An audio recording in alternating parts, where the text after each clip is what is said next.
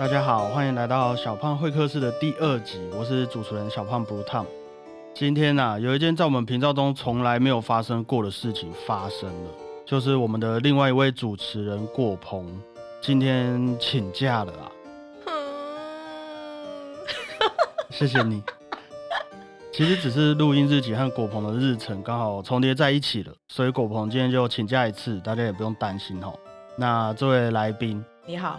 你好，在这边想要再麻烦你一下，我们的小胖会客室虽然才第2集，可是还是有一个小小的传统，就是能不能先请你分享一下，在你从事艺文产业工作的路上啊，你觉得我们统称的这些古典音乐这种艺术的表现方式，对你来说是一个什么样子的存在？它吸引你的地方有哪些？我觉得在舞台上演奏有一种很特别的魔力，比如说在乐团里面，或是你在室内乐的时候，你跟大家在演同一个曲子，然后在一个时间点，你会觉得大家有心连心的感觉，呼吸都一起，心跳都一起，我很喜欢那个感觉。然后我觉得其实观众也会听得出来我们在朝同一个方向走，那个时候整个环境里，你在台上的人会觉得，哦，观众也跟我一起，所有人为了一件事情还有同一个目标一起努力的感觉。对对，我觉得这是舞台一个很棒的、很有魅力的地方啊！感谢你的分享啊，让我们有了一个温馨的开始。那各位，我们就一起来欢迎今天小胖会客室的来宾，从法国留学回来的双簧管演奏家张端婷小姐。你好。哇哦，耶耶！嗨，大家好，我是张端婷。Hello， 端婷。我刚从法国留学回来，然后现在在台湾，除了独奏的双簧管演奏以外，我还有在从事古乐的活动，各处去推广古乐，然后做一些古乐的演出。那我在这边也跟你说声好久不见啊。好久不见。傻路傻巴。是这样说吗？你刚刚第一句是什么？傻巴。对，傻路啊。哦，傻绿傻绿傻巴。傻巴或是傻巴一坨。你呢？哎，托是那你呢？我们一定要回问，不然人家问你好吗？然后你好啊，这样不行，是不是？这样会觉得啊，你怎么不问我？OK， 我懂，一个贴心的感觉。对。其实端婷是我以前的同班同学啊，我们现在也是《哈利波特》游戏里面的室友哈。那你毕业之后就去了法国里昂，还有巴黎进修音乐吗 ？No， 不是毕业之后，我念到大一。然后我大二其实是有休学。是你自己做了这个决定吗？要休学然后早一点出国。对，因为我一直都想要去法国留学，那可是因为法国音乐院很现实，就是他们只想要收年轻的学生，所以如果我大学毕业再过去，想到还要再被他们修理成他们喜欢的样子之后，可能会来不及考上他们的高等学校。就是他们想要在小时候还没成型的时候就开始磨练你这样子。对对对。那端婷方面和大家分享一下，你在法国是去了哪些学校，然后念了什么系所吗？因为你的简历上都是法文啊，我很怕会介绍错。一开始我第一年就是先考上他们的，我们叫 CAH 的巴黎。就是台湾叫巴黎市立音乐院。对对对，本部的音乐院。然后念了2年，他刚好一个阶段就是2年的时间。然后我也很幸运说一去就考上他们那个阶段，然后念了2年就直接考上了里昂高等音乐院。哦哇，对对对，那时候也是幸运啦。高等音乐院现在是有点大学制，3年的大学，2年的硕士，所以我总共就念了5年。主修也是双簧管吗？对，双簧管。古乐的部分是我从大概大二的时候，因为我们学校可以修选修课程，选修课程就包含了巴洛克的音乐，我们学校有巴洛克系，特别的专门的一个 for 巴洛克音乐的系所。对，就是巴洛克音乐系，他们也会有很多的乐团课啊、室内乐啊，就是他们自己的体系这样子，所以我们就是有一种交流的感觉。我可以去修巴洛克双簧管，硕士毕业之后我就很想要继续进修古乐这个东西，所以毕业后又跑回去巴黎，又回去我刚刚一开始念的那个学校去念他们的古乐，因为我一开始是念双簧管，然后后来就跑去念他们的巴洛克双簧管。可是念的同时，因为这两个乐器太不一样，我很怕我像跷跷板一样念了一个然后另外一个就忘记，所以我又考了他们的另外一个阶段的双簧管。哇，天哪，有点太复杂了。真的吗？我这样讲的会不会不清楚？不会不会，只是我需要理解一下，因为毕竟法国那边的这个教育的体系跟台湾不太一样。蛮不一样的。譬如说时间上，或是他们的资格证嘛，好像都有一点出入。是，就是像是虽然里昂高等音乐院它是大学制，可是很小的也可以进去，甚至还有那种15岁的也在里面。那是什么意思？就是他可能是天才儿童，然后老师太想收他了，他不得不进去这样。OK， 可以理解了。对，所以也是这1-2年因为疫情的关系才回台湾吗？对对对，其实我那时候也考上他们的巴洛克系，然后也考上他们双簧管的 Concertist， 它叫做演奏家等级的文凭资格吗？对对对，哦，也是一样练2年，嗯，结果后来遇到疫情就全部停课啊，然后所有的活动都取消这样。是，因为疫情真的是让大家的规划都改变了，对，就蛮可惜的。也是如果可以去当地体验一些他们的艺术文化，也是一个很不错的经验啦。嗯，我觉得真的是开眼界。譬如说吗？譬如说吗？我觉得他们对音乐的要求真的是非常高，就有时候我们在音乐上我们会觉得啊，我可能已经做到这样就好，可是他们就会把你硬推到说你的极限在哪里。哦哇，对，不只是什么大声小声啊或是什么，他就是会觉得你要灌入很多的情绪，嗯，然后你会发现自己的极限不是只有在这里。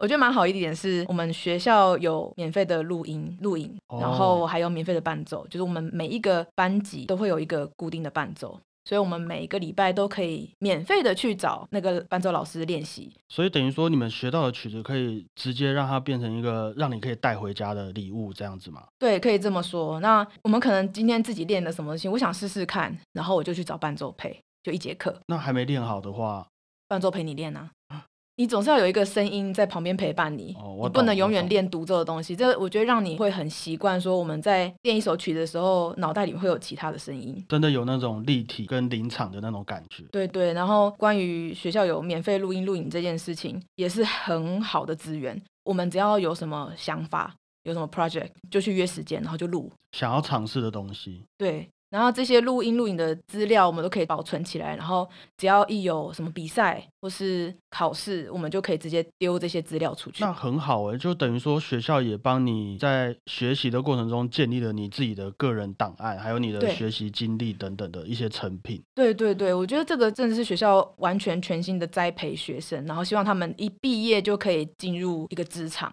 那端婷，你刚刚说我可以先偷偷问一下，有没有一些绰号是可以用来在节目里面称呼你的吗？想说这样感觉比较没有那么有距离的感觉。那你就叫端端啊，大家都这样，端端我们大学都这样称呼我。好，可以，端端。那像你在法国求学的这几年啊，包括你刚刚说的那些录影的事情，嗯，我觉得大家也会蛮好奇一件事情是，除了这些硬体的设施设备之外，你觉得台湾和法国的一些音乐教育上的氛围啊，或是我们追求的一些方向，譬如说可能台湾大家普遍认为会觉得你不管去学什么东西，你要有一个文凭或者你要有个证照比较重要，他们也会这样子去看待一个人的一些这段时间的成绩或是努力的成果嘛？我觉得也会，可是我觉得蛮特别，他们对文凭没有在乎到就是像台湾这么重要的东西，嗯，当然它也是很重要啦。可是我有一些同学，他们大学念了3年之后，他们就考上乐团了，然后他们就不念了。我一开始也蛮不能理解，想说可是文凭不是很重要吗？而且他都已经念3年了。对啊，你再念2年你就拿到了，你就一辈子高枕无忧的感觉，嗯，那你少拿一个文凭，你会不会以后未来工作上会有一点点后悔说啊我少了一个文凭。我觉得在法国可能除了文凭以外，实力也是看得蛮重要的，就等于说你有那个实力可以先提前累积工作上面的经验，也是一件很有帮助的事情。对，其实我们学校也是鼓励大家去外面工作，所以法国也是有很多乐团的工作机会嘛，职业乐团的部分。法国的乐团还蛮多的，当然一定跟台湾比起来，okay， 嗯，懂。毕竟是人家他们的与生俱来的文化。是啊，他们不管是老人还是小孩，他们下课下班之余的休闲就是听音乐会。好难想象。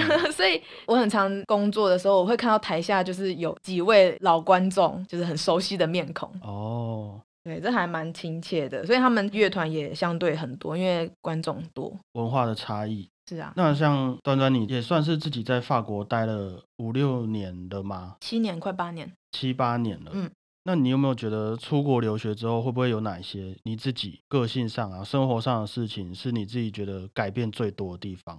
像是我们以前啊早期都会说男生就是要去当兵，体验军中生活才会变得更成熟的这种感觉，你有没有觉得有哪些东西是因为你真的自己在国外生活之后才慢慢影响自己的事情？我觉得这是亚洲人的可以讲劣根性吗？可以会不会不好听？不会。亚洲人的劣根性就是我们很听话，我们很乖，然后我们很客气，是对。可是这个在法国完全没有办法生存。怎么说？以学校来讲好了，我的老师就很常跟我讲说，我可以理解你们大家从小长大都是比较习惯说老师叫你做什么然后你就跟着做，可是你们很少去想自己想去做什么。如果老师丢给你一首曲子，他如果都不讲的话，那你有没有办法自己去想你要怎么做、怎么样叫做极限，找出那个解决问题的方法，然后解决问题。对对对，而不是等着别人给你答案。现在想起来当然很不可思议，因为我们都已经脱离学生时期很久了，可是我们在学生时期的时候，我们很难想象我们要怎么自己去找答案。在生活上也是差很多。其实就是亚洲人在欧洲还是比较容易被欺负，种族歧视的部分吗？对，当然有种族歧视，但有时候也不是到歧视这么难听啦，但是就他们看你可能稍微比较好欺负一点，因为我们乖乖的，我们都会说啊不好意思不好意思，谢谢对不起这样，那他们当然就会觉得啊你好像很好踩在头上。那我在法国学到蛮好的技能，就是我开始会跟别人吵架开始会表达自己的意见，我觉得哪里不妥，你讲话不太合理，哪里侵犯到我会表达出来，我就表达出来。 OK，对，那我也不会顾虑说哦，那这样对方会不会生气，因为其实他们是蛮讲道理的民族，他只要觉得你有道理，他就不会说话，他就会会跟你好好沟通。所以某方面来说，如果你真的让我不舒服，我跟你讲，然后他也听进去了，反而就没事了。对，我觉得这很好，这是蛮好的一个，蛮好的啊，这样大家就不用在那边我觉得你是不是怎么样，在那下猜疑什么的。对，不用猜疑，然后或是甚至表面上说哦对对对，然后私下讲说他为什么这样讲当然可能也会有啦，可是这个状况当然会就是我觉得是少很多，很可以体会那说到这边，我觉得有一个问题一定要请你来帮大家解惑一下，台湾的那些法式吐司还有法国面包还有什么法式风味意大利面这类的食物啊，真的都跟法国的一样吗？我觉得还是要看店家我也不能说台湾的法国面包都是假的。普遍我们最容易买到的那些法式吐司还有法国面包不太一样，我都得罪厂商。不会啊，这边没有厂商，你不要有压力。你觉得法国面包吃起来感觉怎么样？真的法国面包，它就是外面是脆脆的，然后你把它扭成一半的时候有那种的声音，然后你把它转开，里面是白色的嘛，然后那个面包就是里面是软软的，蓬松蓬松的感觉，所以外面脆脆的，然后会然后里面是蓬松蓬松的，有时候会有点 QQ， 蛮有嚼劲的感觉。 OK， 那我懂了。对对对，因为在我的印象，我在台湾所吃过的法国面包是整条都是硬的啦，放太久就是可以拿去打人，对不对？对。可是其实因为我们都是算是穷学生，在法国的时候，所以有时候会为了贪一个便宜，所以会买比较便宜的法国面包，那它也是一样硬的，可以拿来打人。可是我们又很穷，我如果真的只买到这样的面包的话，有一个方法就是我们去淋水，稍微浸一点点水在那个面包上面，然后再拿去烤，然后它就会变得跟刚出炉的差不多。说不定台湾的法国面包也可以这样试试看，我觉得可以试试看。那有没有什么可以推荐给大家，就是疫情结束之后去法国可以吃的东西啊？很多甜点吧，我真的回台湾之后，我真的没有法国甜点。对，我真的没有吃过像法国那样的甜点，真的很正常。大家要加油啊！不是没有这个意思我觉得是口味上的不同啦。我觉得他们的甜点还蛮有，也要看店家啦，就是可是我那时候吃的很多都还蛮有层次的，就是不是只有甜，它会沾一点，很有 sense。 OK， 无法用言语形容可以理解。推荐各位如果有机会可以去法国的话，吃一下那边的甜点吼。不过还是欢迎你重回这个卤肉饭和牛肉面的怀抱啊所以刚刚端端你说在法国主修了这个双簧管还有巴洛克双簧管，那我可以请教一下这两种主修他们主要的差异，除了时代的不同啊，还有哪些地方吗？如果你看到照片或是实体，你就会发现他们两个长得完全不一样。因为像巴洛克双簧管它本身没有像现在双簧管这么多按键，然后现代双簧管当然相对复杂很多，在吹奏上也有蛮大的不同，所以我的巴洛克老师其实都一直有叮咛我说，如果我2个乐器要练的话，中间一定要隔大概半个小时到1个小时的时间，不然嘴型啊会整个乱掉，使用的肌肉可能都不太一样，不一样。 OK， 和大家分享一下哈，其实有许多的乐器啊都是有一个历史演变的脉络，他们都有所谓的前身和我们现在看到的版本。譬如说小提琴在以前会有古提琴、维奥尔琴，对吗？ Viola da Gamba， Viola da Gamba， 对，或者在钢琴发明出来之前会有大键琴等等。那这些早期的乐器其实它们不是一种发育未完全的乐器，不能说它们像是第一代 iPhone 和现在的 iPhone 13的差别，只是对于每个不同的年代，他们都会产出那种属于他们那个年代的音乐艺术还有乐器等等。我觉得就是每一个年代追求美的方式不一样，大家的标准还有需要的东西也都不同。对，有时间也会学个拉丁文，向你们看齐啊！一起努力。端端从法国留学回来之后，加入了台湾的一个古乐的乐团，他们的名字叫做微光古乐集。那端端，你可以先来和大家分享一下这个乐团的特色，还有你们的一些理念吗？其实这个团是我们几位好朋友一起在2019年年底成立的。我觉得很幸运的是，大家就是很合得来，然后在一起做音乐。其实这也是我听我团长在受访的时候讲的，因为他平常不会跟我们讲那么肉麻的话。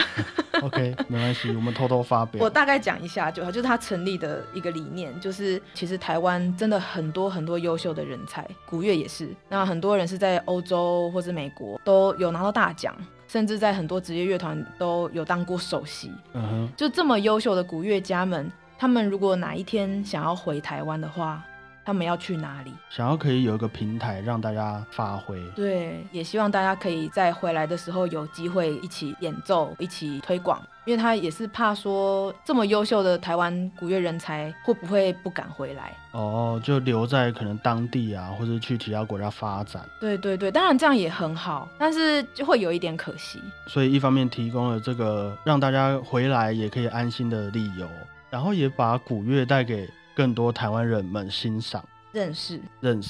那在这边也要和各位分享一个很神圣的好康啊，微光古乐集，哇，这个好难念啊！微光古乐集有这么难念吗？微光古乐集也会在4月21还有4月22号的晚上7点半，在台湾大学艺文中心的雅颂坊举办他们的演出哈。而且据我所知，也已经进入了一个最终的抢票阶段了嘛？差不多。OK， 不过微光古乐集他们也有 YouTube 频道，上面啊分享了许多15、16、17世纪的音乐。我觉得非常值得推荐大家去听听看啊，我自己听完都会有一种被净化的感觉。哇，谢谢。那个时代的音乐，除了里面有一部影片，我们的端端戴了一副墨镜，不太确定是什么意思。我也不确定。不过还是不影响整体的音乐氛围啦。推荐各位可以去 YouTube 上搜寻微光古乐集，听听看不同时期的音乐吼。因为像我们之前和大家分享过的巴哈呀、蒙台威尔第等等的作曲家，他们做的那些曲子，他们当时的一些理解思维反而是站在我们所谓的古乐器去理解的，所以有些作品用古乐器来演奏反而会更有那个年代的味道吼。我可以这样解释吗？可以。那当然你之前从法国啊认识了这些巴洛克的乐器，到现在回来台湾参加了微光古乐集，那在这一路上应该也接触到了很多各式各样的乐器，有没有哪一个古乐器是你私心最喜欢最想介绍给大家的乐器？哇，其实每个都很想要介绍，我觉得每个都蛮独特的。我也是觉得每一个乐器都看起来很酷啦。对啊，除了巴洛克装潢管是我在国外就接触过的，那我回来之后新接触的乐器就是文艺复兴酵母管，还有 Rocket 我们翻拉凯特管啊，拉凯特管，对 YouTube 上面也有，我们有一系列的这个拉凯特管，它长得很像奶嘴，然后它是一个非常非常低音的乐器，小小的，然后它会发出类似滋的声音。什么时期的乐器啊？它也是文艺复兴时期的。 OK， 我觉得它还蛮可爱，然后你很难想象拉凯特管的室内乐组合都是滋的低音的声音竟然也可以合在一起变成一首很好听的曲子。对，我觉得大家可以去听听看，推荐各位。那下一个问题其实是今天请假的主持人果鹏的投稿发问啊，他想要问端端说，这些古乐器啊会不会有一些很有趣的技巧？譬如说小号可以学马叫，长笛可以吹出风声啊，双簧管可以学鸭子叫等等。那古乐器像你刚刚说的拉凯特管，有没有一些很特别的吹奏方式，或是他们可以模仿其他什么动物的吗？有耶、像是有些曲子它的标题就是某一种动物，鸭子之类的，鸭子或是鸡，像酵母管它我们也曾经模仿过鸡的声音。那我可以问一下那些作曲家，他们当时，因为我印象中那个时代是比较多宗教音乐的，对，那他写这一些模仿鸡的音乐，他们是用来娱乐自己用的吗？然后他们有时候会有一些故事，他们会说我到一个地方，我看到了一群鸡这样，然后就写了一首鸡的歌。对对对对。那其实历史上的音乐家也都在做差不多的事情，因为我们都说音乐是最接近灵魂的声音，是，所以这就是一个很直觉的想要去跟他致敬的一种行为可能吧。好，感谢你的分享啊。那在小胖会客室的尾声，我想最后再问端端一个问题。一路上啊，也是这个古典音乐陪着你一起长大，你觉得被古典音乐占据了十几二十年的人生里面，你有哪些生活上的体悟吗？哪些感想？有觉得自己感到很欣慰，或是还想要再去突破的一种目标？我觉得现在我们身边的音乐圈的人啊，我觉得大家应该都会想未来要怎么走。因为音乐的话，你要演奏呢，还是要教学呢？其实我从一开始学音乐的时候，我就觉得我好像没有办法只吹这个乐器做这件事情一辈子。一直到我接触到古乐之后，我觉得好像找到了新的路，新的世界，可是它在我会的范围内。我觉得这是一个蛮幸运的事情，发现我们一直以来的专业不是那么的局限，其实还是有很多发展的空间。对，我觉得真的很多事情可以去探讨，然后它也会帮助你在音乐路上感触更多。那我也觉得也是幸运，就是遇到了好的伙伴们，微光古乐集的伙伴们。对，然后我们有很多机会一起去演奏很好听的音乐，然后大家心连心的感觉，然后大家默契也都很好。当然我觉得自己还有很多想要学的东西，古乐这一块我还想要再去进修，因为古乐这个坑其实还蛮深的，你要去探讨的事情很多，因为年代很久远的关系嘛。对，很久远，然后很多文献可以去看啊，或是很多的练习的方式还可以再去钻研。然后当然也是因为古乐跟现代的 oboe 实在是差蛮多的，我到现在都还在试着去转换这两种乐器，吹奏机制上跟一些想法上这样。对对，就甚至我现在吹现代双簧管，我有时候指法会错乱，按照古乐器的指法OK 对，所以我就是还是想要去突破这一点这样。其实也是尝试让自己的原本那些比较艰深的专业领域可以有更多发展空间，让大家可以用不同的管道去欣赏。没错。好，感谢你的分享啊。 Merci beaucoup 有标准吗？ Merci beaucoup 可以，很棒。好，所以那以上就是今天的小胖会客室。如果你喜欢这个节目，也喜欢端端的话，可以把这个节目分享出去给你的好朋友们听哦。感谢各位，我是主持人小胖 Blue Tom， 也感谢今天的来宾，刚从法国回来的双簧管演奏家端端，感谢你啊。谢谢你。大家一言不就辱，祝各位有个美好的一天，是这样念吗？那是什么？他写这样子，我看我们通常结束就我们就会说 Bonjour 有一点轻蔑的语气这样子。没有，他就是因为 Bonjour 不是早安嘛，早上好，白天的时候讲 Bonjour， 然后 Bonjour 就是祝你有美好一天。天啊，法文是不是很难啊那可不可以让你用法文然后跟大家说祝各位有个美好的一天啊，大家再会这样子。 Bonjour Merci beaucoup à la prochaine fois。 好，大家再会啊拜拜。那我还有最后一个问题，你可以教我小胖的法文怎么念吗？哈就是小胖，我查一下，不然我怕我骂到人他们也会骂人家是胖子是不是？会啊。OK， 全世界的人都会。对，这世界共通语言。我记得有一个字真的是叫做形容小的胖子，我记得有怎么那么精辟啊2000 years later。你刚刚说那个胖嘟嘟是什么？多举什么？多举是胖嘟嘟的意思。对，胖嘟嘟的意思。所以我可以跟大家说，大家好，我是多举。Je m'appelle 多举。m'appelle 多举。多举。多举。不觉得很可爱吗？多举。